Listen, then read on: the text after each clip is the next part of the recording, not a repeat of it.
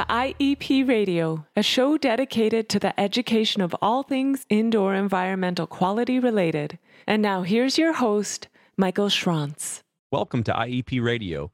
This is episode 19.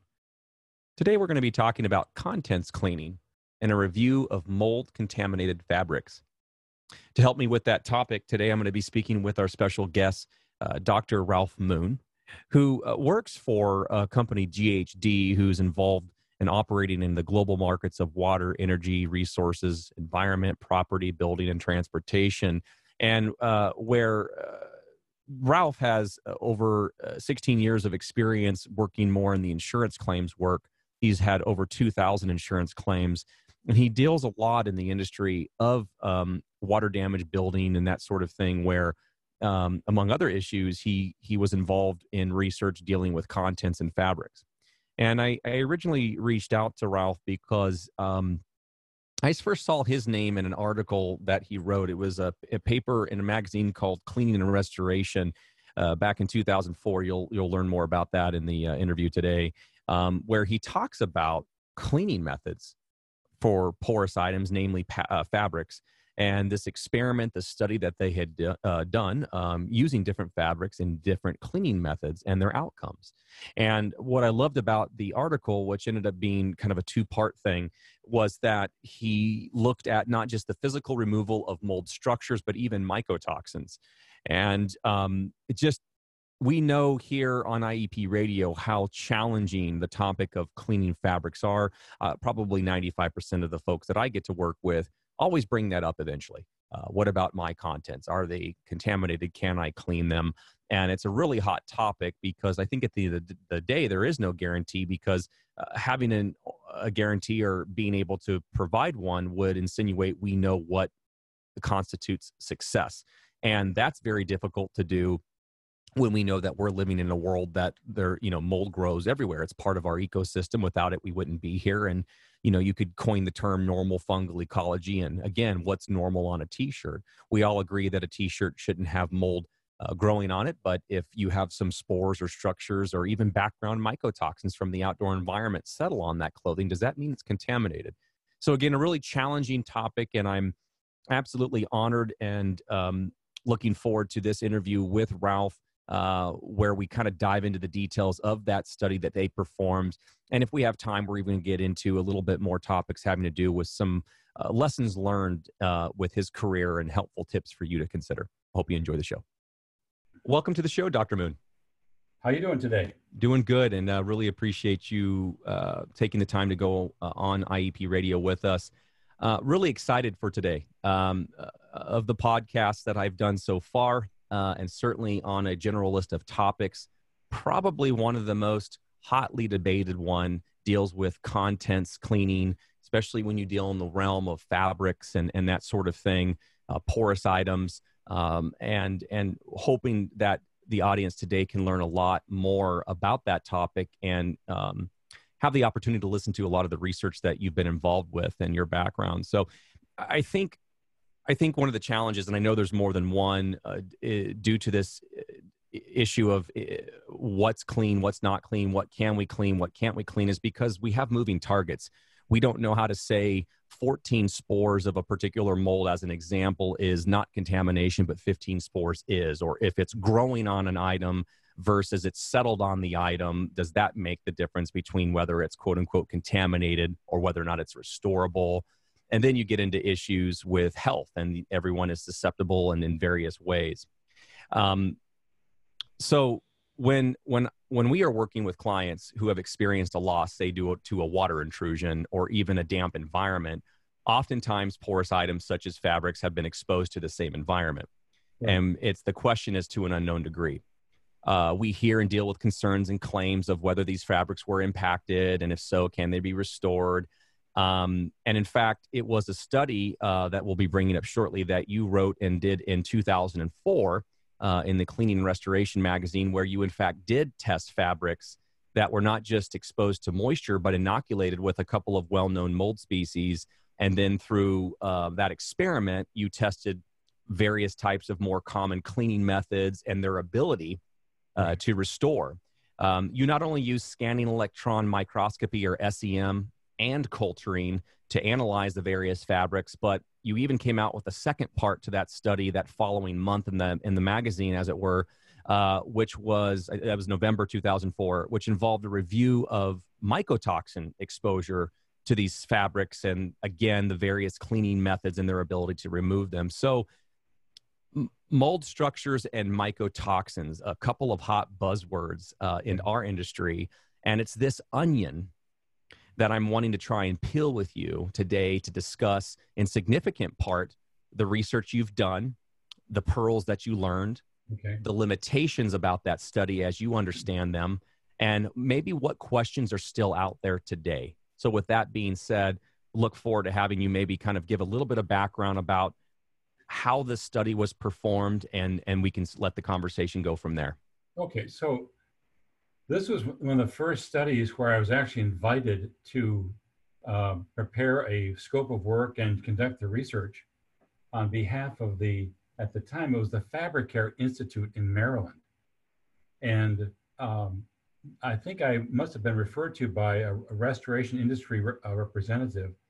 And they called me, I flew up to Maryland, and we spoke about the design of the experiment.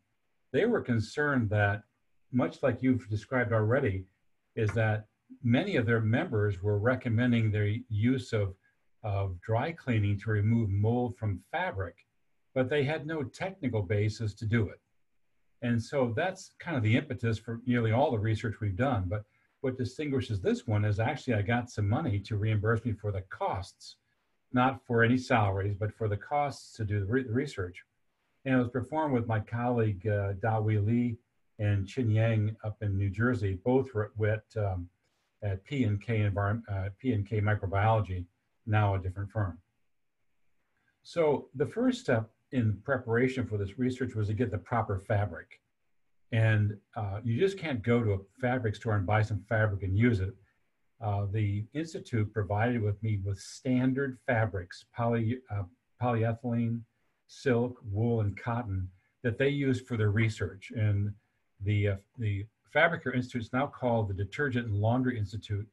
They've moved, but they have the same basic function. They do research on behalf of various manufacturers and detergent manufacturers to figure out what works best for cleaning fabrics in both Europe and the United States. So they provide the, these, these standard fabrics uh, to do the research. Uh, and uh, once I brought those back to Tampa, our scope of work was then to um, subject them to conditions of elevated moisture. Um, and we thought that if we inoculated them with um, aspergillus and, and stachybotrys, that they would simply grow. And I think one of the interesting milestones that came out first in the project was about a month after the, uh, the materials were wetted and inoculated with the fungi, um, fungal spores, which uh, Dr. Chin Yang prepared. And by the way, we, we inoculate with millions of spores. Right. Put it in perspective. But they're in there. There are millions of spores. And after a month, nothing grew. And I was, oh my God, I can't believe this. Nothing is growing. Now, by visual, is that not to interrupt you? By visual standards, you didn't see anything. By visual standards, I saw nothing. And I Got think it. a picture of that in the front. Right, right. There we go, right here. I thought, oh my gosh, these guys are paying me to grow mold on fabric, and I can't even do that. Right. So uh, I talked to Chin, and I said, why is this not working? And uh, again, the first milestone in this issue of contents cleaning is that mold grows on surfaces that it can derive some nutrients from. And it and in this circumstance and in many others that we find in our work is that if a, a viable spore alights on material like fabric that doesn't contain any nutrients it can extract, it won't grow. Right. And so, you know, fungal spores don't break down silk, they don't break down wool, cotton, or polyester, certainly none of the man-made fabrics. So we had to supplement it, and we did so with a, a dilute a mixture of Gatorade, and that provided enough sugar just for the to activate the spores to start to grow. And so that was an interesting finding, but something we see repeated over and over again in our work in, say, flooded, uh, flooded situations or homes that have high humidity.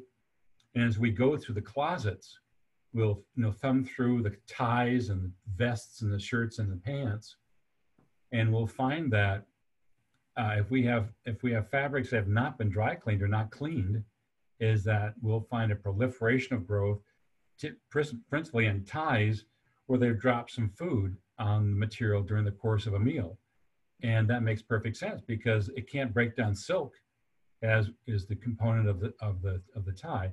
The same thing's true for suits and pants and so forth.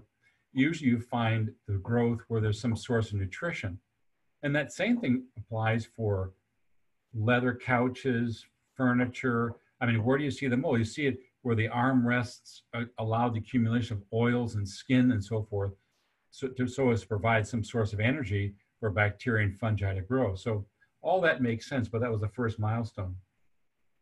So once that was, once we got to grow, uh, we, we allowed to grow for about two more months.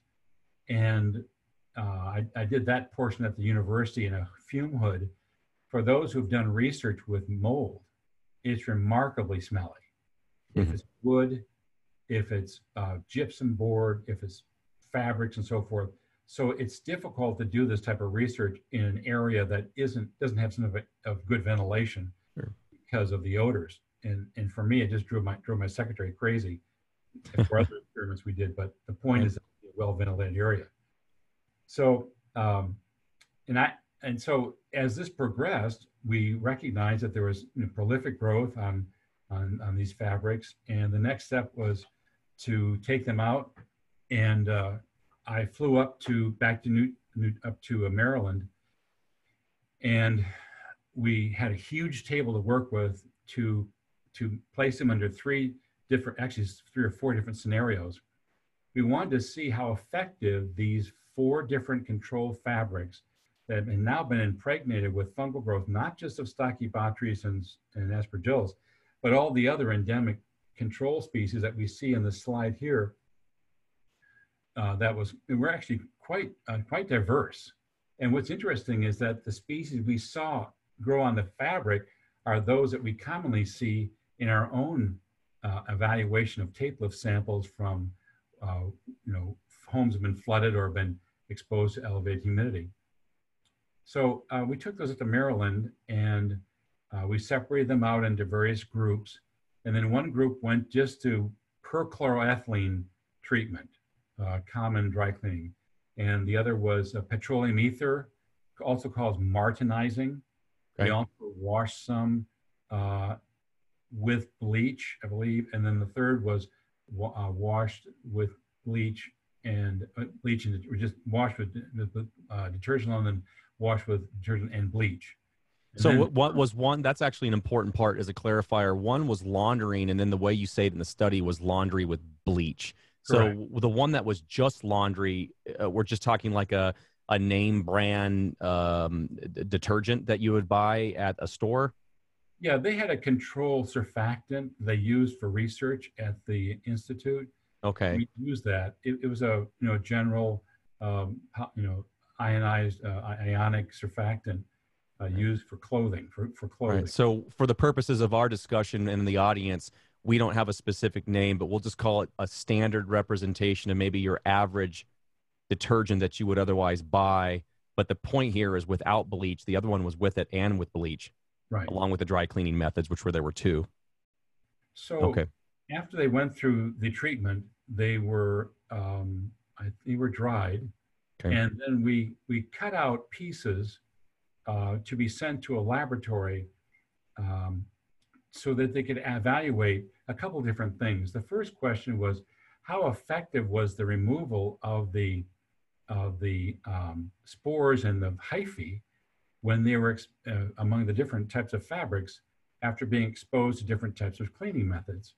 And that effectiveness was revealed pretty distinctively in that the overall the laundry and laund- launder, say detergent with bleach and detergent alone, were the most effective removing from from cotton, silk, um, wool in part with with the bleach and polyester. So those common cleaning methods that we use, I think, were very good.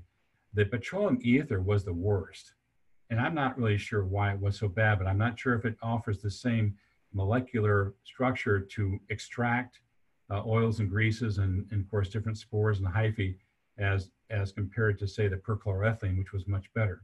Right. But the point was this, is that there are huge differences in the effectiveness of cleaning methods. And at the time, uh, restoration contractors were promoting the use of dry cleaning of contents twice to remove mold. And uh, clearly it is effective, but the, the ones that were the most effective were those that were just used of perchloroethylene. Yeah, effe- effective. And um, uh, I was I was going to say, it seems like it depends obviously a little bit on the type of material, but hands down, it's looking like laundry and laundry with bleach, uh, arguably, with the exception of the polyester. And I don't know if there's a reason for this part on the lower left of the screen there, but it looks like it was hands down the better option right. on average. It's just simple cleaning works great. Right. Now, some things you can't you can't you can't wash. You have to dry clean, but nonetheless, right, sure. the vast majority of things that we might find in someone's home, if you can lawn if you can go through laundry, it's a great choice. Right. Uh, so we also looked at it. I was curious because I had access to a scanning electron microscope across the street from our office, and I knew the technician, so she was always willing to accept interesting projects. And so we looked at the fabric before and after cleaning because we recognize that some of these methods can be kind of destructive to the structure of the, of the fabric.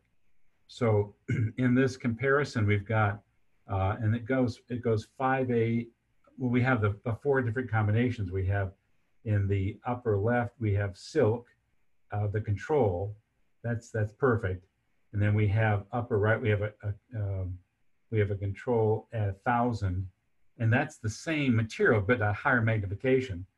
Then we have on the lower left we have the test, meaning after it's been cleaned, and then at, we have a magnification. Of course, the magnification shows that there's residual microbial growth afterwards. Right. So that was the that was the intent to have some visual cue rather than just the cultured samples to demonstrate that, that they're present. The same thing's true for the next four, but those are uh, for polyester, not uh, silk as in the upper four. Right. so that same thing. There's a disruption of the of the fabric with cleaning, and there's still residual materials that was present afterwards uh, under the highest power of the of the microscope. Mm-hmm. So it was it was interesting to be able to see it. Right. Exactly. So, and that's what continues down as we go further here, yeah, with the rest of the materials. Here, the that upper one is the uh, is the cotton, then that's followed by the by the wool. Okay. All have different chemical structures, uh, different you know uh, aesthetic feel, and so forth. But nonetheless, they all have various consequences when they're exposed to mold with regard to their ability to be cleaned effectively.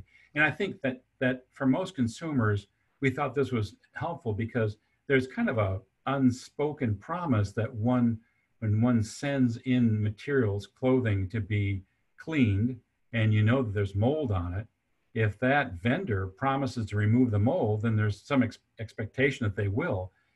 And what we realize from this is that, you know, for the most part, that's a very difficult um, uh, objective to satisfy because, from a microscopic perspective, it's still there. But more importantly, it's still viable and as in part two, we learned more about mycotoxins. The mycotoxins were still present. So that was a that was an interesting uh, finding. Yeah, and if you want me to jump into the mycotoxin part two, let me know. I'm just kind of flowing down on the order of the study here. So sure.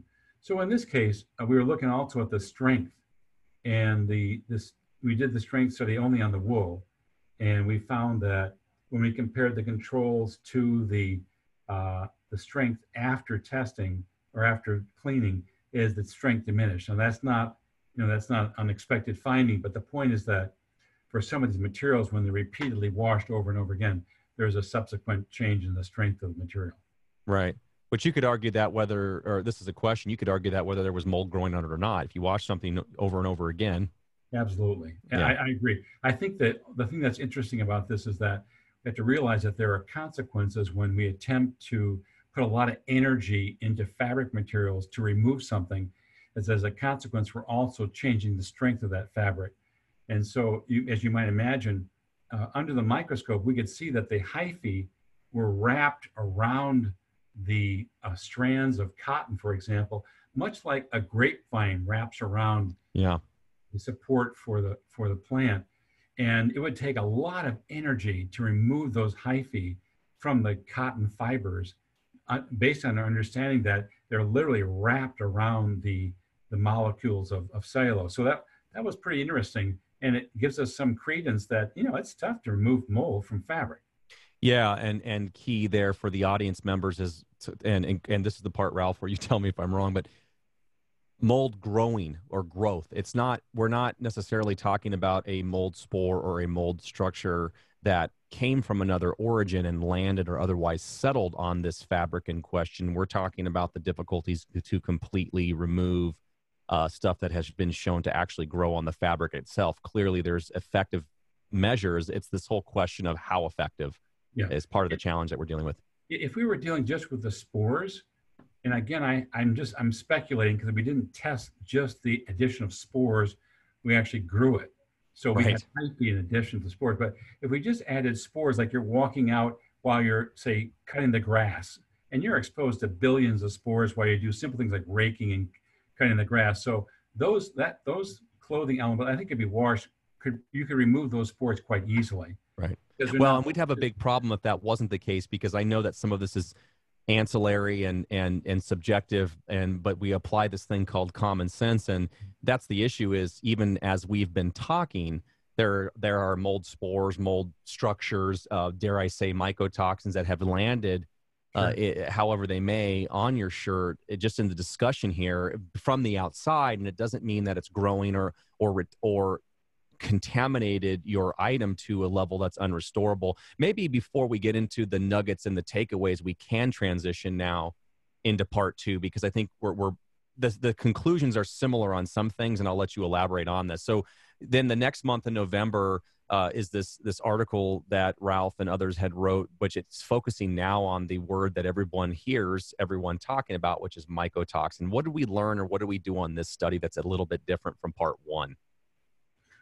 Well, as with most research studies, you know, when you when you set up you know, the project design, you want to squeeze out as much information as possible because you can't go back too easily. And there's always some nuggets you wish you had looked at.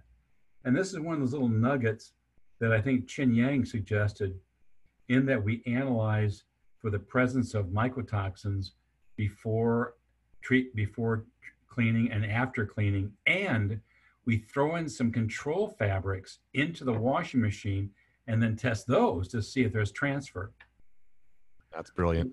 What it showed is that we had we had put uh, a large concentration of mycotoxins on the fabrics to begin with, uh, based upon the the cultures that we had for aspergillus and stachybotrys, and we recovered a much smaller uh, volume afterwards. But nonetheless, it it remained in the fabric after cleaning.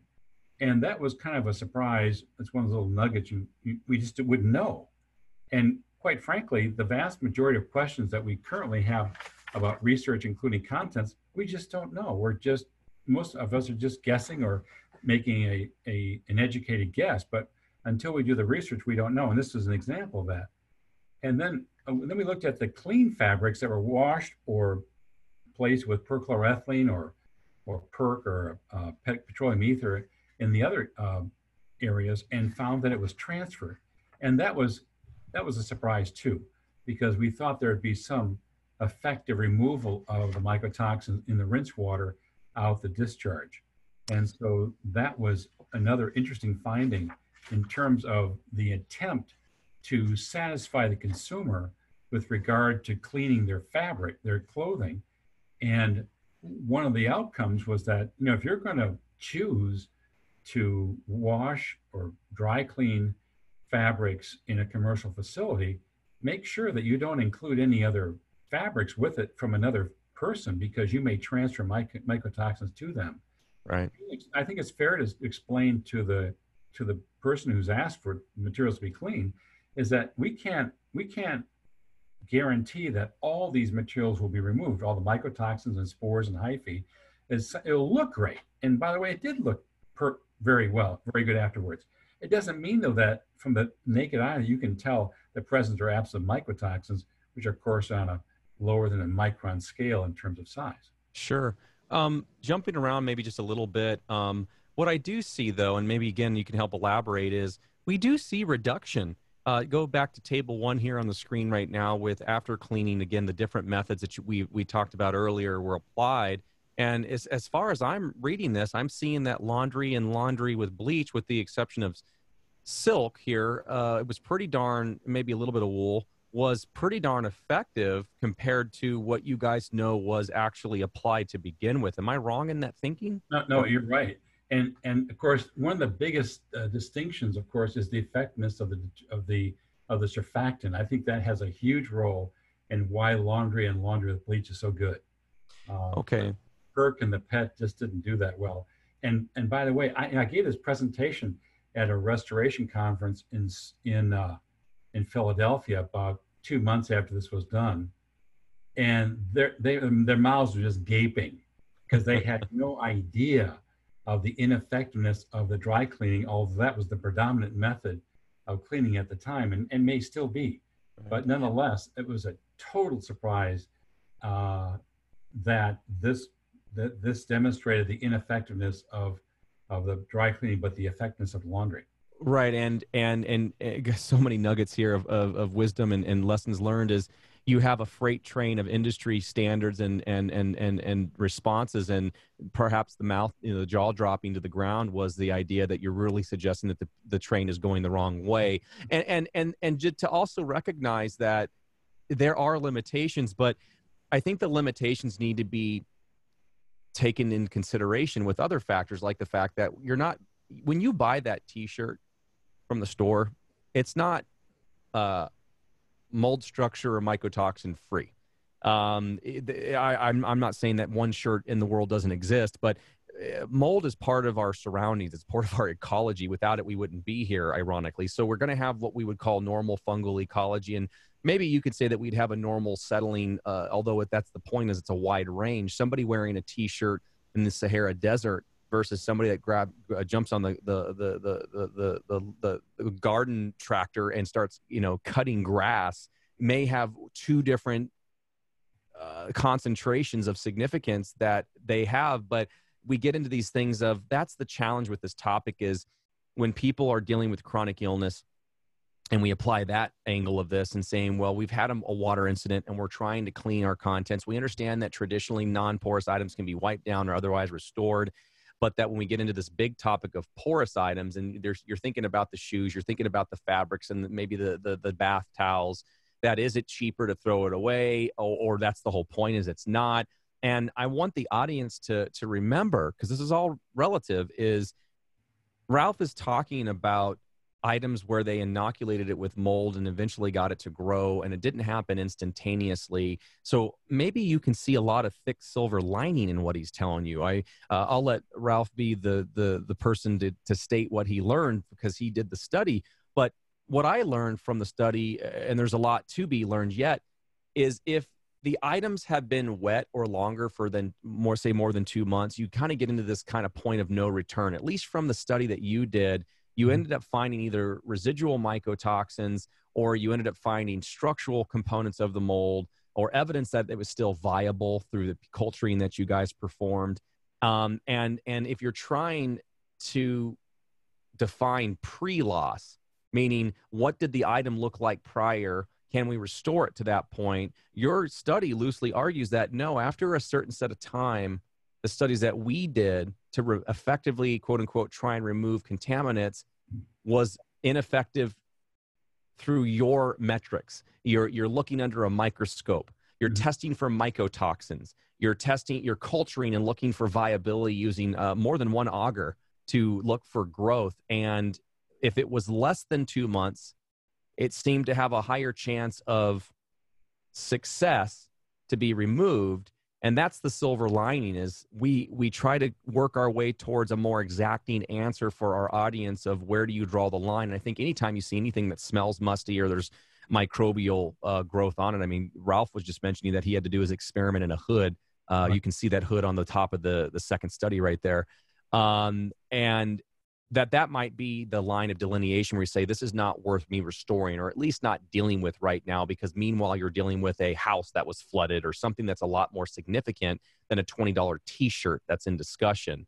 Um, if the item however doesn't have evidence of growth on it which is a is, a, is an observation doesn't smell musty um, and perhaps the leak that happened was a plumbing leak that you got on with within a, a week or less, let alone two months, there seems to stand to be a, a, a claim here that those items are more likely to be restored to a, an acceptable level. Acceptable is what we would think would normally be on that T-shirt, just from the surroundings. Is that too far of a stretch? That last part, Ralph. That well, I think I think all the things you discussed are are questions that we can kind of speculate on. I mean, the the issue of the duration that the the content has been damp or has been exposed to spores. I mean, for me, we used two months because I had to have a, I, I had to make sure that it was actually growing some mold. But what you've described are some of the interesting um, questions that are derived from any research project. You do, you answer one question and you, you initiate 50 more questions.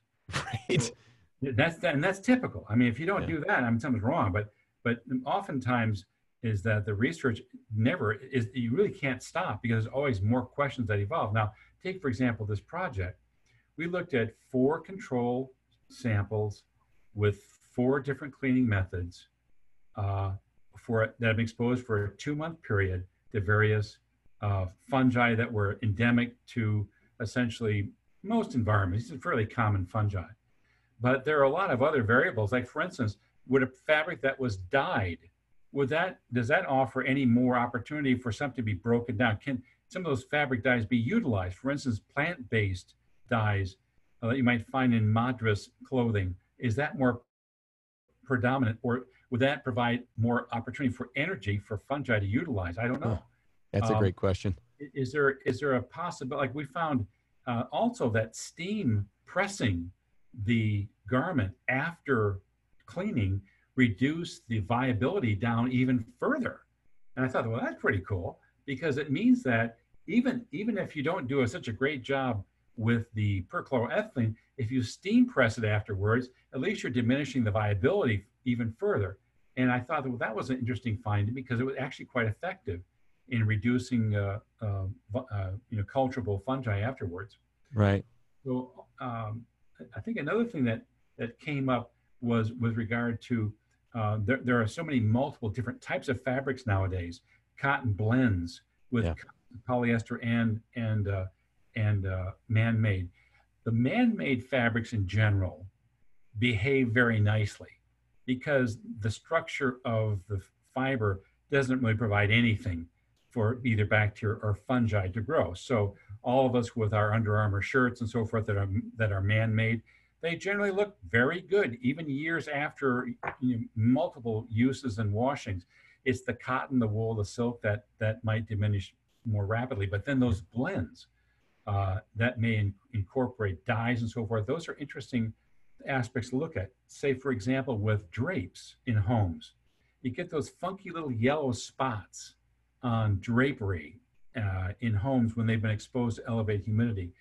I don't really know precisely what that composition is, but is there something that can diminish the capacity of that drape to support mold growth when exposed to elevated humidity? I had, uh, I'm not sure if you were at that talk, Mike, or not, but I spoke with Chin Yang in Orlando on this topic, and one of the guys in the audience was from NASA. And, you know, one of the uh, resounding themes of spacecraft failure for long-term space missions is not usually mechanical, it's biological. Right. Is that the interior environment becomes contaminated with fungi. And we're talking about contents. I mean, not just the contents that they're wearing, the silk underwear and the uniforms, but all the instrumentation. So, with regard to the future of this type of research, to me, what's really exciting is saying, okay, so let's say we we, we want to in, uh, in begin involved with content problems for space travel which is inevitable, I think, in our society, then what can we do now to understand what are the best fabrics to wear and what can we use that recognizing that they will sweat in space what are the least likely things that would support growth And that was a major problem on board spacecrafts uh, back in the early days of, of uh, various uh, space missions. So the application are, are, there's just a thousand questions that come up. These are very simple, but the point is that they, they help direct us in areas that have, have other applications and simple things that we might deal with with someone's contents when a house has gotten moldy. Yeah, and and a lot of things. Uh, great comments. Totally agree with your your comments. You talk about space travel, and as you were talking about that, I thought we're talking about mother nature that got billions of years to figure out how to find its balance. And if you if you don't think it's going to be an uphill battle uh, when you do one thing, what does it cause? Um, you know, what's the consequence? And yada yada yada. Um, you'd be mistaken. The the challenges here, I think, taking a chance to and i wanted to ask you a question about your personal experience i know your background dealing with uh, claims of you know water losses and things and what you've seen um, but i think it's because no, no, one doesn't have no one has a, a direct line like there's not a threshold sharply that says like i think people here listening can understand the concept that if there's no mold growing on a t-shirt or a pair of pants you name it that's that that's a fabric um, that it's cleanable. No one, if you want to get into a debate of how good the clean is, um, well, this this study here suggests that there is a significant reduction within what they were. So everything is tested against a metric. In this case, they used uh, mycotoxin testing, and the part two kind of gets into that a little bit. Um, culturing and scanning electron microscopy um, which is their metric to define success in a cleaning method. Are there other methods? Could we talk about qPCR, which really wasn't even commercialized when the study was out, mm-hmm. um, and and things that maybe there were fragments that were present? Sure, I'm sure we could, but if we give credit where credit is due, I see. And what I've recommended for a long time, although I, I have not recommended bleach, that was the eye opener for me. Was I have recommended laundering per normal manufacturer standards, and for most items that's just laundering with your household detergent that what you would use because you hear all these claims of adding all these other things. And i'm like where are you getting that research from?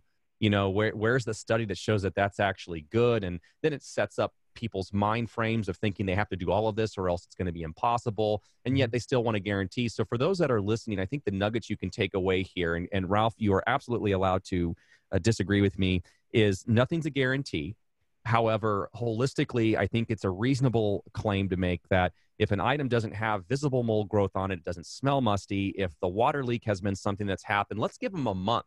If they've had, if it's been something that was exposed less than a month, that there seems to stand a chance that there's a greater likelihood that you can clean this item and restore it to what you might define as a pre-loss.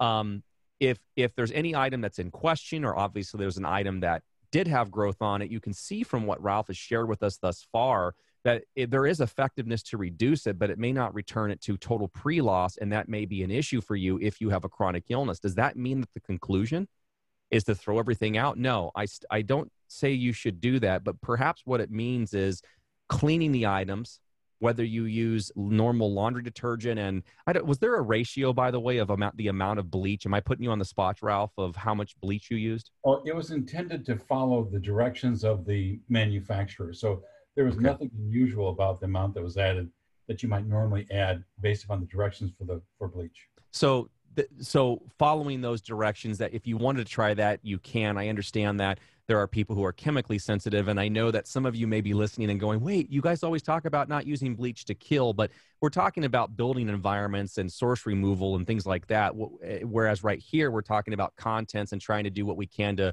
uh, otherwise physically remove or eradicate what is clung onto that clothing um, and I think this is great information because there's really not a lot of studies that are out there that I think were as robust.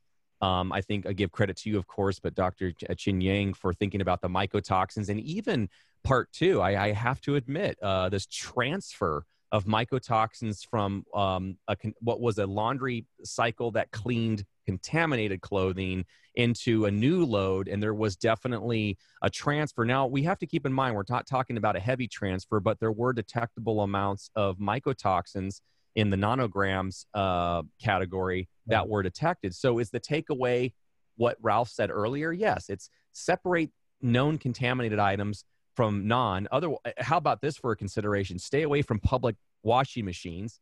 And another thing may be to consider running a dry cycle in a washing machine, meaning don't put any clothes in it, but to just run, say, hot water uh, without any clothes to try and purge what may be residual in that canister. But know that nothing is a guarantee no matter what you do. Am I wrong with that? No, no, you're right. As a matter of fact, you reminded me that, you know, one of the, there, there are two things that are really filthy in our society. The first thing are gasoline handles. Oh, great. Yeah. That's the filthiest thing on the planet right now. The second thing is probably your, your uh, clothes washer.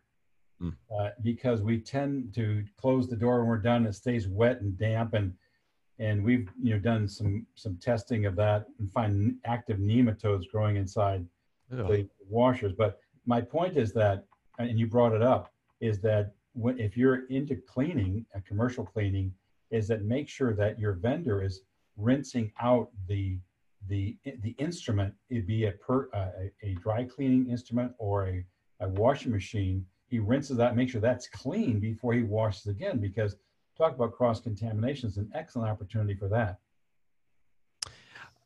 I'm Great point. I'm trying to think about what other nuggets there were, Ralph, with the study that you were, were willing to share before we go into those other articles that we had talked about prior to getting on.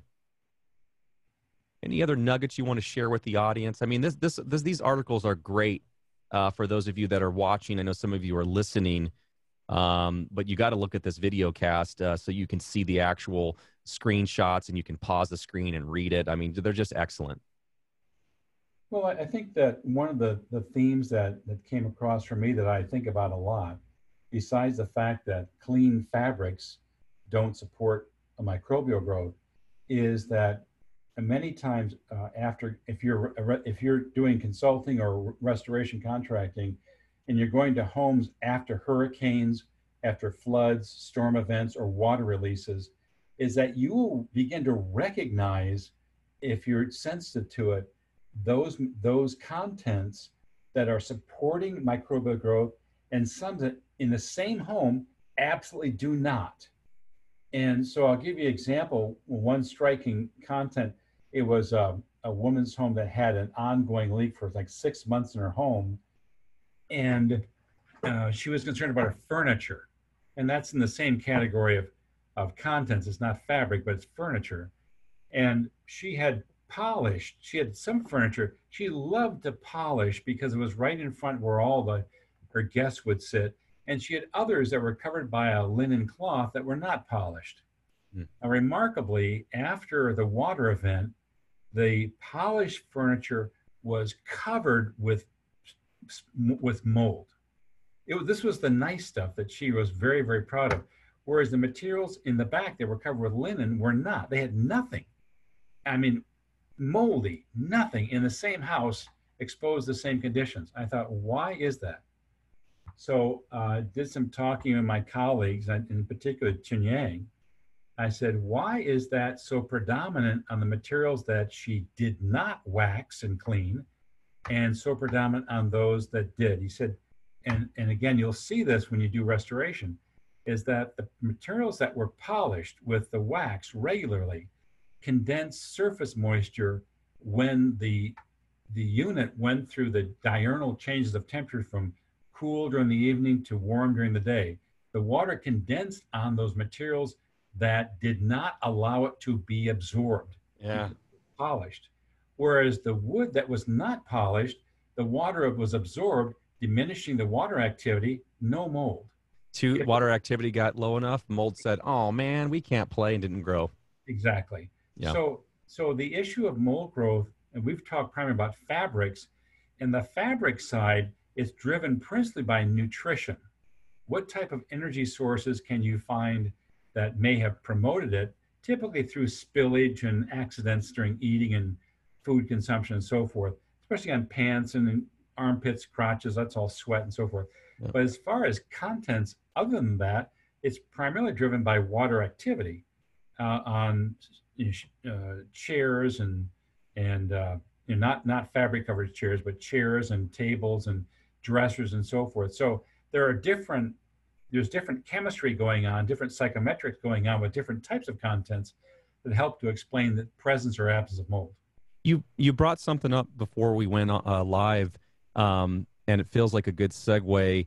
Um, you know, there's uh, so when we talk about water damage building or damp buildings, um, certainly a lot of us can think about a plumbing leak, a roof leak, a flood um, that occurs. That seems to be a great example. But a lot of folks don't always consider just their living conditions where it's damp. Say, for example, if you live in coastal Florida where you have almost a tropical light uh, condition where ambient levels of moisture are typically elevated, let's say compared to Arizona.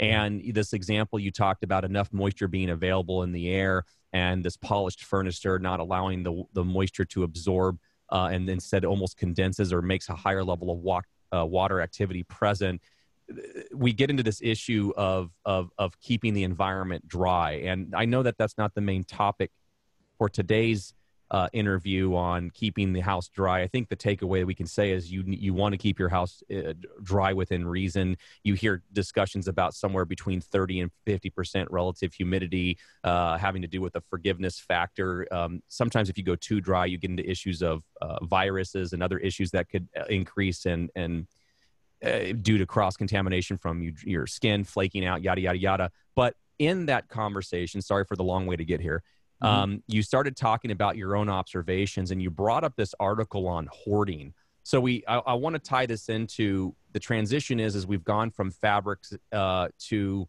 um, trying to minimize the potential for you to have mold problems on items, especially fabrics and stuff, so that you don't even have to go here in the future and and and have concerns for that curtain or the clothes in your closet can you share with the audience a few minutes about the hoarding article and what you learned or what you wrote about?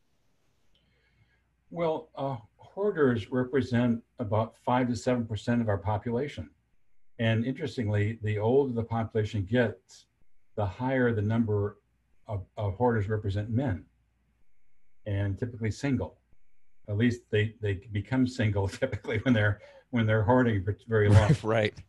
So the point is that you know, when someone hoards, uh, and, and it's all kinds of materials.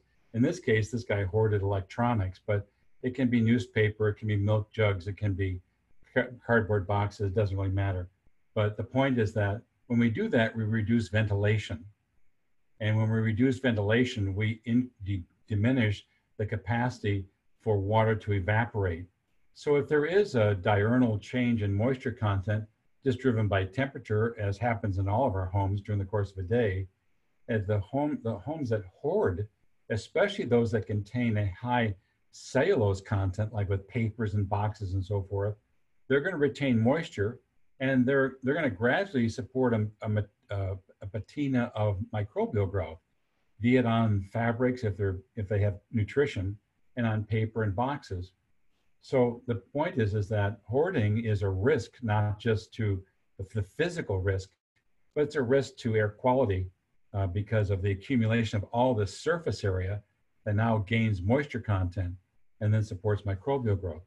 So mm-hmm. if you're the res- restoration contractor and you, you recognize this, you know, you want to wear appropriate protection when you walk inside these places, despite the fact the homeowner may be perfectly happy, uh, is that they pose a risk. And when there is a water release, not only can you can't tell, but uh, there's often a great deal of proliferation of microbial growth in unseen in unseen areas you can't easily gain access to that tends to drive the concerns about odor and moisture and and, yeah. and mold growth.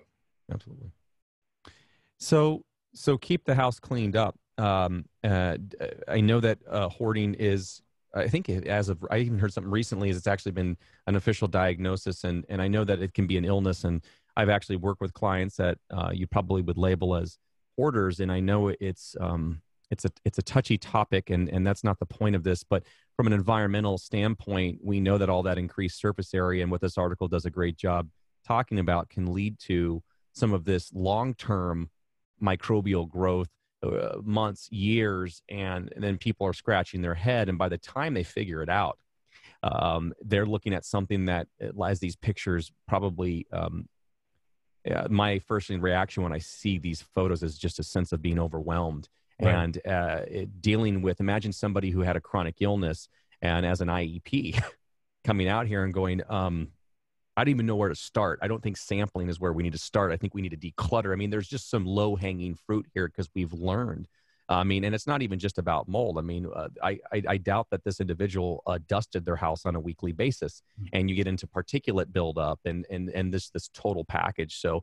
Uh, as we tailor right back into uh, fabrics and contents, um, you know, airflow plays a, a, a, part in this. And when you restrict it and you create all these surface areas and all these uh, materials that can absorb moisture long term, it's a problem, well, um, or can be. The interesting thing, Mike, is that this is a covered loss. I mean, if you had a sudden event okay. or some event that one couldn't differentiate as short or long term, most likely the insurance company is going to cover this loss. And the homeowner, in many cases, wants these materials returned to pre loss condition.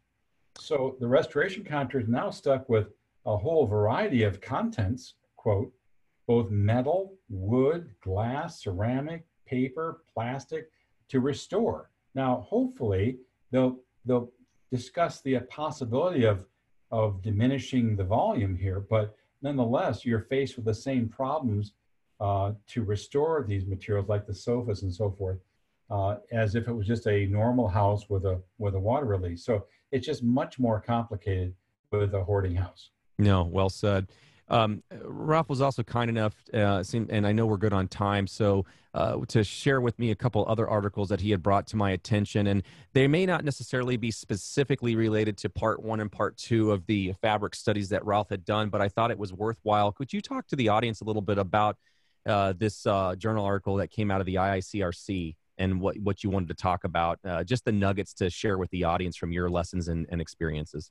Sure. So, we're often asked to help explain uh, the circumstances after a restoration contractor has restored a home and six or 12 months later, the homeowner comes back to the restoration contractor and says, Hey, I've got mold again in my home. I don't think you did a good job.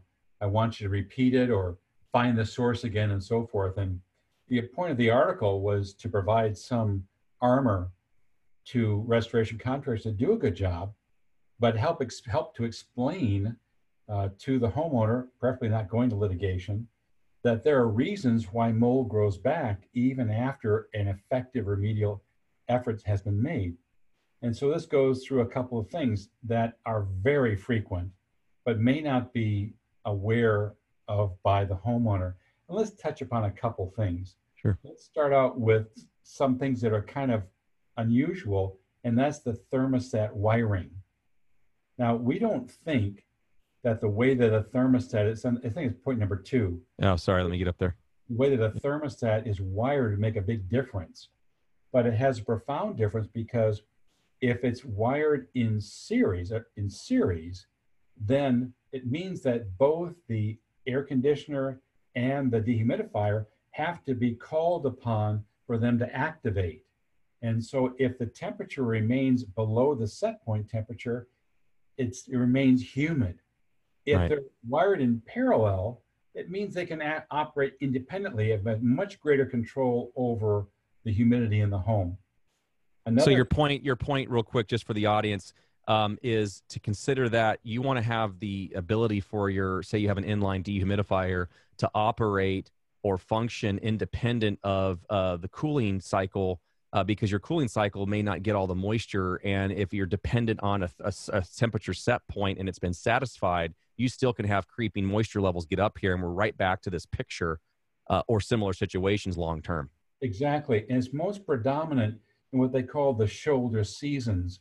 And that's during the fall and the spring when the outside temperature is kind of near the temperature that's comfortable, like 72 to 77 degrees, when things just don't turn on very much.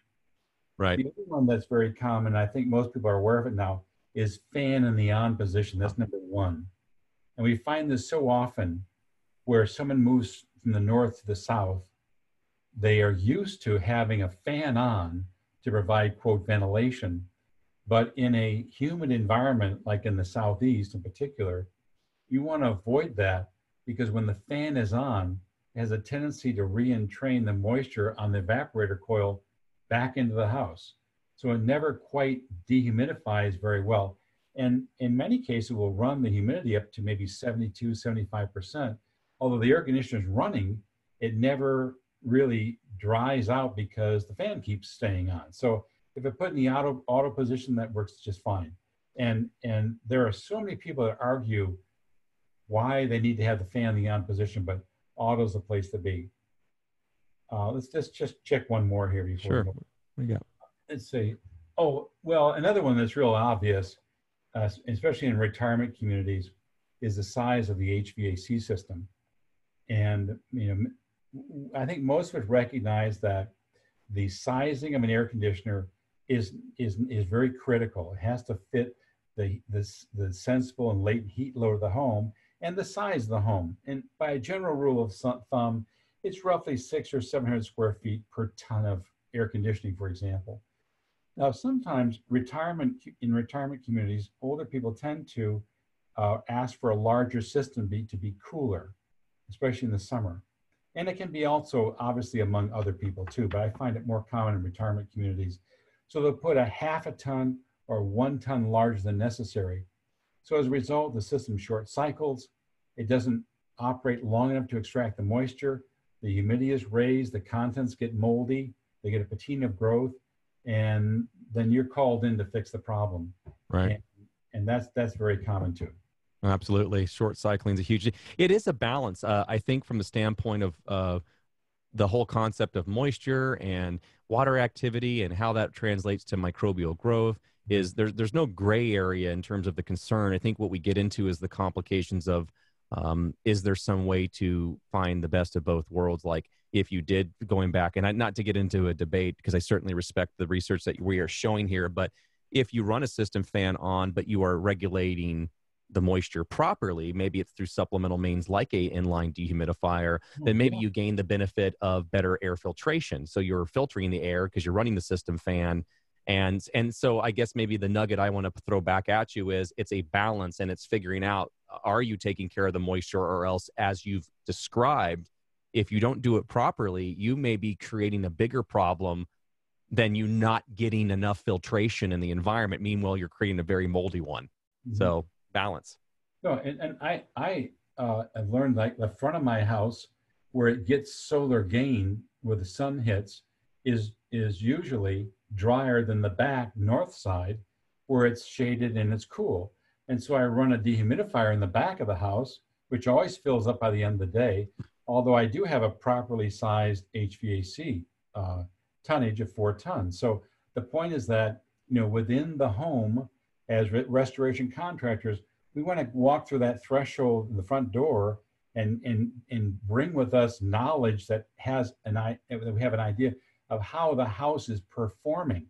So if we understand how it's performing, we have a better way or better understanding of how to address not mold now, but mold in the future should it come back. And absolutely, the point of this article is give give us some armor when we walk through the door that there are other reasons that can cause mold to grow and looking to me as not doing an effective job. Absolutely. Um, last but not least, um, you sent me this article, uh, Cave People Claims. I uh, thought it was a very good, interesting uh, topic. Uh, give the audience an idea of what this is about. So, what we find as a, a, a very common circumstance in homes is where there's a tendency to shade the home on the outside with, with extensive landscaping or to install effective shutters or blinds, sometimes both, in all the rooms around the home to shade the introduction of, of, of solar, solar light. And I think from, a, from one perspective, one might think, well, if we can keep the sunlight out, then we can, it'll be cooler and more comfortable. And indeed, that does work very well. The problem is that your HVAC system is designed for a particular load both moisture load and heat load. And when you diminish the capacity of the house to gain heat, then you diminish the frequency with which the HVAC will meet the set point temperature and it will dehumidify less often. So over time, it becomes cave like, cool, damp, and and humid, you know, and you'll get a patina mold growth. So if you go up to one of the other pictures of that, we have a picture of a of a multi you know, apartment complex. And we, we can drive by these places, and if we know the orientation, if the unit on the left side is facing north, that'll always have problems because it's shaded from above. I mean, it's got a unit above, it's got a, a unit to the right, and the left side's facing north. It doesn't have a chance. Right. I mean, it, it's going to be difficult to manage moisture with a properly sized HVAC here unless you provide supplemental dehumidification. But and let's and let's clarify just for 10 seconds. There's different walks of life. Uh, I hail from Arizona. Right. Uh, our moisture levels aren't the same. Ralph is bringing with him uh, arguably uh, a wealth of knowledge. Uh, his CV speaks for itself. But you are talking about uh, more humid climates, just for the audience. I mean, for those that are living in Arizona, for example, I think this is a relative thing.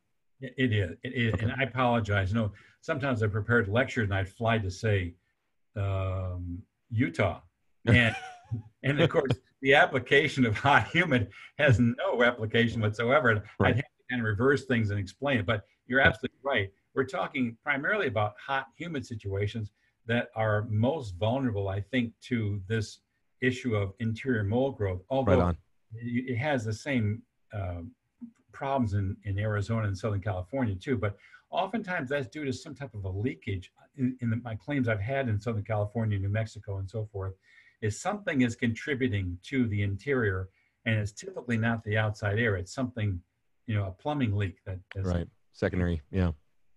Right on.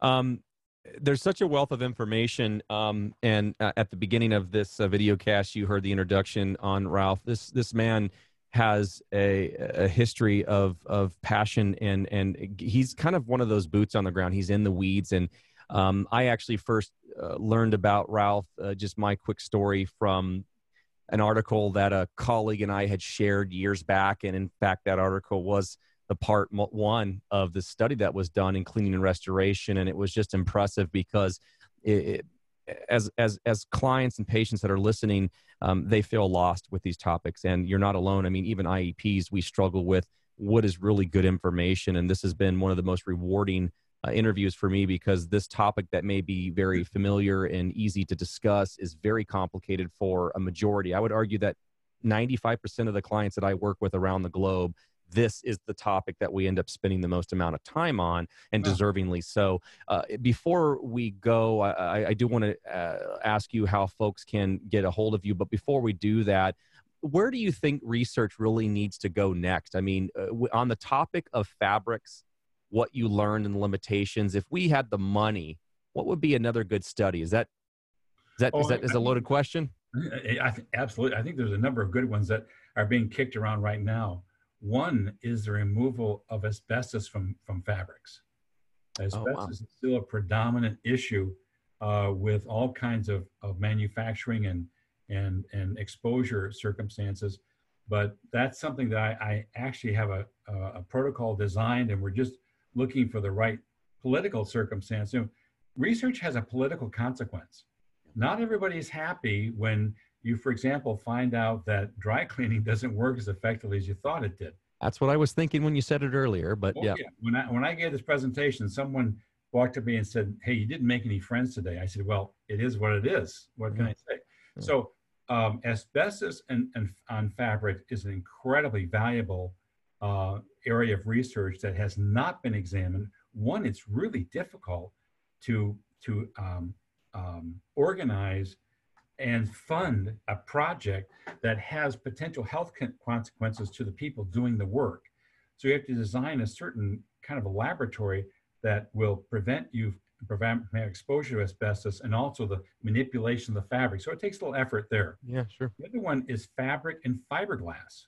That's another good one because it's such a common element in our environment, and yet we frequently, uh, you know, take clothes are contaminated with fiberglass and with asbestos, and just send them off to the to the uh, dry cleaner to clean, or to be returned back as uniforms to our employees if we're in engineering or whatever it might be. There's and there's a whole whole service area for that. Uh, the other area of cleaning, I'm on the um, on the CIRI, uh, the Cleaning Industry Res- Research Institute. It's a it's a research institute um, that focuses on research for cleaning, not necessarily with clothing, but with buildings and schools and you know educational uh, uh, areas. But how do you effectively clean the classroom to prevent cross contamination every time the kids come in? What what tech techniques, what strategies can limit exposure of these kids to um, the, the uh, uh classrooms that become contaminated by multiple children going through every day? Every many week? parents, many, par- many parents are raising their hand right now with that same question. Right. That's right. Let me turn this off here. No, that's fine. So, and just for perspective on the asbestos, and not to interrupt, but on the asbestos and the fiberglass, I think we should put this in perspective. Are you mainly refer- referring to situations of like large claims where you've had like walls and ceilings fall down and you have massive exposures, or? Uh, no. Well, I, certainly that that that's a possibility. But what I'm thinking about is the the cleaning industry, the, the uniform cleaning industry okay. that, that collects every week or so uniforms from thousands of people, washes them, dry cleans, presses them, and returns them back. Are they really removing the asbestos? Now, Hmm. most as most cleaning firms are saying that they are removing the asbestos, but the point is that there's absolutely no research to substantiate those claims. Well, as you found, as you found in your story with the mold and the mycotoxins, is that there are all kinds of claims. But what we are finding, and this is broad uh, observation, is that there are many companies and manufacturers of products and services that that I think what they do is um, they take a piece of something that they know. They know that this will uh, effectively remove mold, but they don't apply it to the actual application. And they make these claims and they stretch out, and it's a miracle thing. And and that's why I think we're cut from the same cloth when it comes to uh, our our ethics and and asking the question of is that really applicable here? And look at what you found in your two part one and part two study that caused a few draws to drop. I would argue probably worse and more than that. But yet it speaks truth because unless you have something to trump, I think one of the best phrases I've heard is "show me the data." Right. You know, it's like I, I'm I'm open minded. Today, this is how we test for mold. If tomorrow we need to do it differently, show me the reasons why. We are learning uh, tip of the spear. Talking about a a, a mycotoxin on a T-shirt. That's that's not what we were doing 50 years ago. And Mike, there's another reason too, is that most of us in our careers tend to ascend to the expert witness category as we gain more and more knowledge. And without that research armor, you're you're you're going to be very ineffective. Right. And the point is that if you do have it, then you can continue to ascend in your professionalism and also your knowledge about these topics that is really needed because there, there's no room for guessing in the courtroom. And um, I think that that's probably why there's satisfaction when people do research, because they can use that uh, if it's been if it's been legitimized in peer-reviewed publications to explain their opinions with greater success. Absolutely, and even today's podcast is just a, a tip of the iceberg of what we're talking about. Um, and Ralph, speaking of which, um, I don't know if what I'm about to share right now is the appropriate site, but if people wanted to learn more about you, is this one of the ways that they can learn about kind of what you've written about, or is there a better place to go? Well, th- this has all the, the technical articles that we publish through uh, Claims Management Magazine, but the, the ones that are um, peer reviewed are all with the American Society of Civil Engineering. Okay. About 15 through them. Okay. And those are those are those are stronger articles because although I had people peer review these, that that uh, the Claims Management Magazine is not a peer reviewed magazine. Gotcha. So, so the ASCE is really uh, the best tool, and if if you're interested, just type in type in my name, yep. and you should be able to get references to a lot of the things we've written uh, with regard to the engineering. Any other thing I should add here? We're going to demonstrate to the audience what we're doing here. Ralph Moon, PhD. What else can I add? That should do it. Okay, so let's see what we get. You tell me. Okay, so uh, there's some podcasts. I'll keep on going down if you want. Uh, let's go. To, Let's go to number two. See if we can find anything. All right, let's do it. Put down, uh, put down ad um, uh, Forensic Engineering Congress.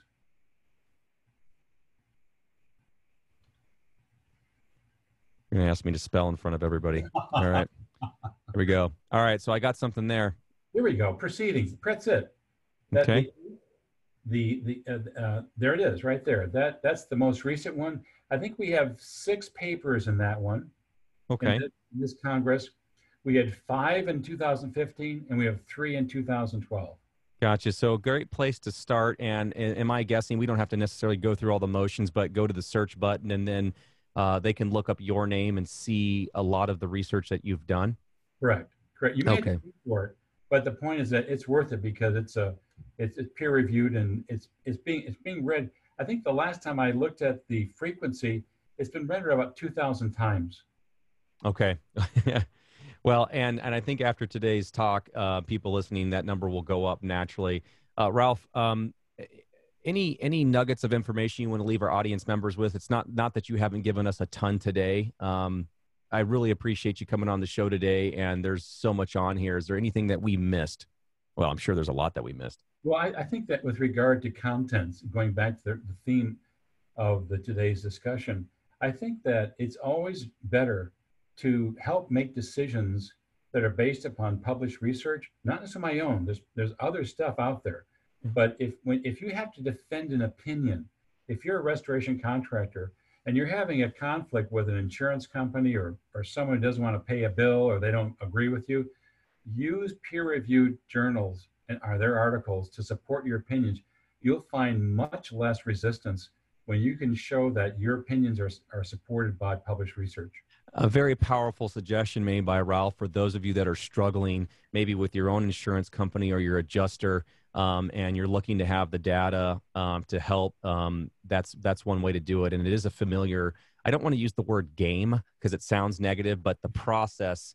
Uh, this is kind of the language you speak when you're at that level of you're claiming one thing, they're claiming another, and it's like, all right, what's your proof? What's your proof? And right you have so much available here. There's many uh, articles and even our discussion and the articles themselves, which again, if you're watching the video cast, you can watch and pause as you need to to read through the article and see the references that Ralph and others that wrote it uh, are referring to. And this is an article that he wrote back in 2004. So I know there's more stuff that's out there. But what I liked about this particular study is knowing what I know about contents cleaning, I still think it did a really good job providing realistic measures of cleaning and realistic outcomes and helping inform the user that there's never going to be a guarantee. Welcome to chronic illness, welcome to exposure, welcome to Mother Nature.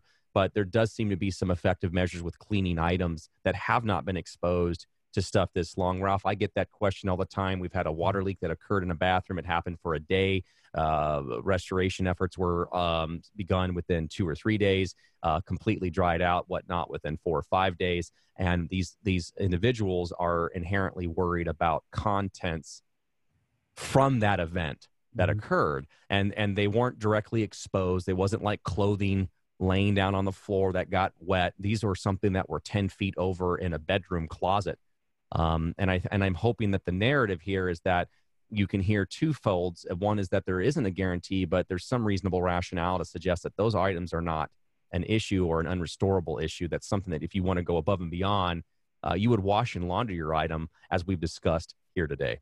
Right. Yeah, that's huge.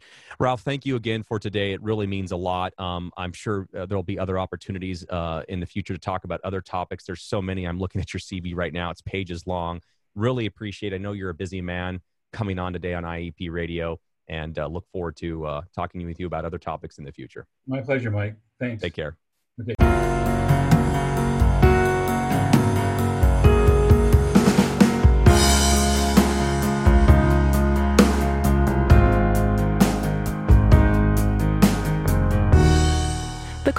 Of this show is for informational purposes and represents the sole opinion of the host and its interviewees only. Any reliance on the information provided in this show is done at your own risk. Additional opinions and or research may change our current view of the topics spoken in this show. We do our best to minimize any inaccuracies presented and make legitimate efforts to back all comments with our own field experience, independent literature, or studies that support the topics discussed. This information should not be used to make conclusive decisions regarding your health or exposure. Ultimately, all questions and or concerns regarding your health should be addressed by a qualified physician. Additional exposure concerns and or questions pertaining to the health of your home or building should be addressed by qualified and on-site professionals. Any and all products and services discussed in this show should not be construed as a recommendation, endorsement, or guarantee that their use is appropriate for your situation. In short, we hope this information is of value to you, but please do not act upon it without actual and individual consultation and guidance by professionals who have taken the time and appropriate collection of data to assess your unique situation.